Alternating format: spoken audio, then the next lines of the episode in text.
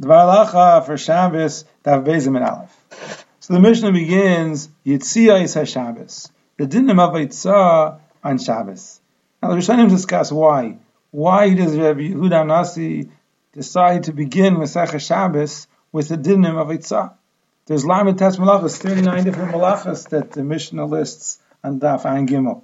Why does it begin with Hotzah? Hotzah is the last one there. So Taisvis here gives three terutzim. First, he brings in the name of the Riva that there are many, many halachos that come out from this Mishnah. An unusual number of halachos. We'll detail them in a few moments. And because of that, so Rabbi wanted to begin specifically with this Mishnah. Rabbeinu Tam gives two other terutzim. First, Rabbeinu Tam says that it's the derech of Atana to teach the most frequent halachas first.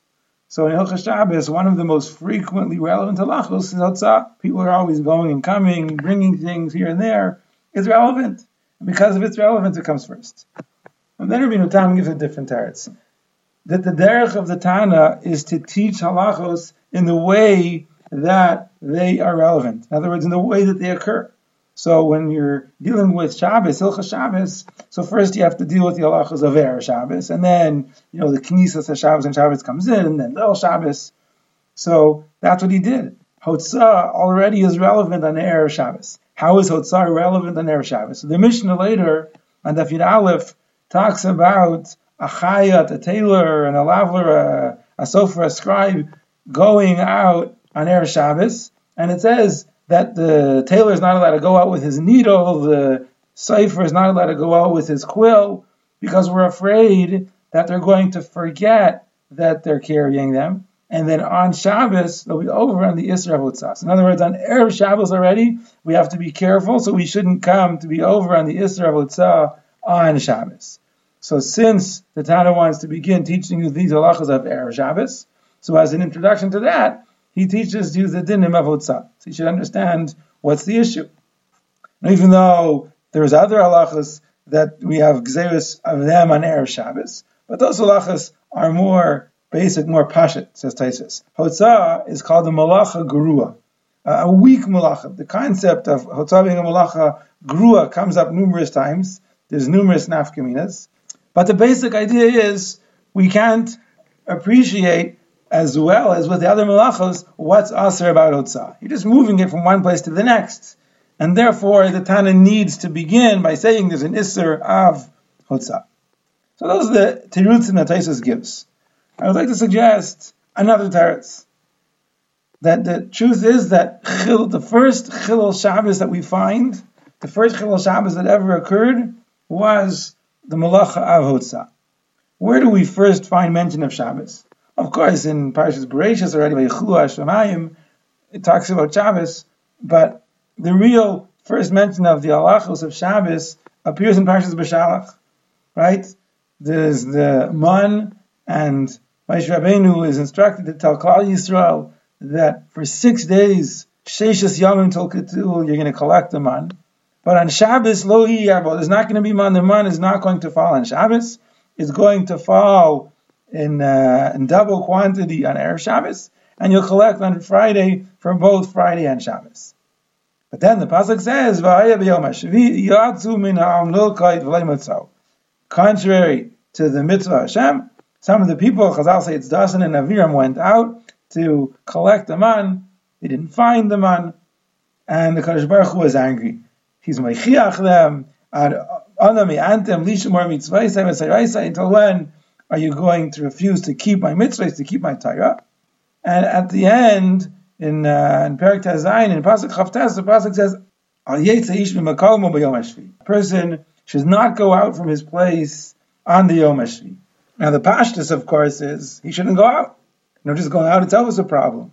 But it's before in the Gemara and Eruvin, on Yedayim and Beis, and Tais Vesir, and the Beis and Shabbos says this, that it actually means a person shouldn't go out carrying something. In other words, he shouldn't take a basket in his hand and go out with his basket to collect the money.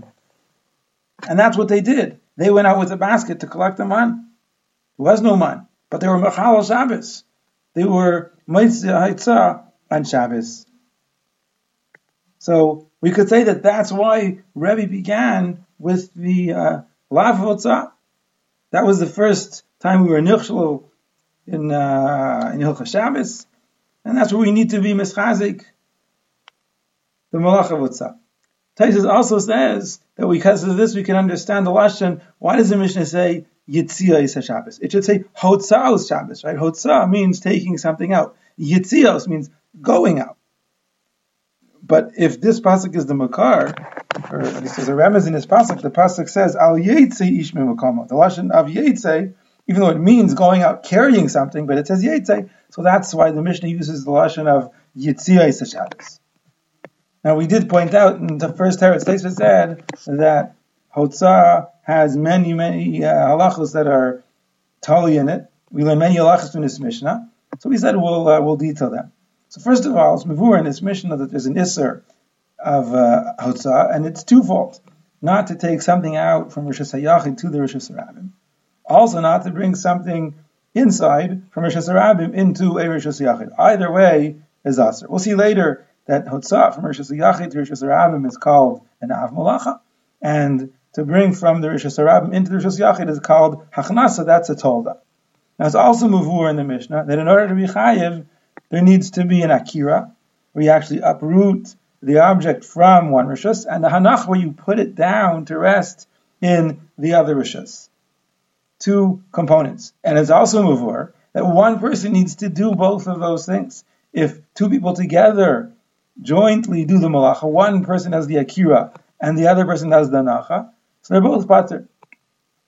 Now it's also mavur that when we talk about an akira, it doesn't have to be to actually pick it off the ground. If somebody is standing on the ground and he's holding an object in his hand, so then when he would take that and put it into a different rishus, or somebody would take it out of his hands and take it into a different rishus, that is called an akira.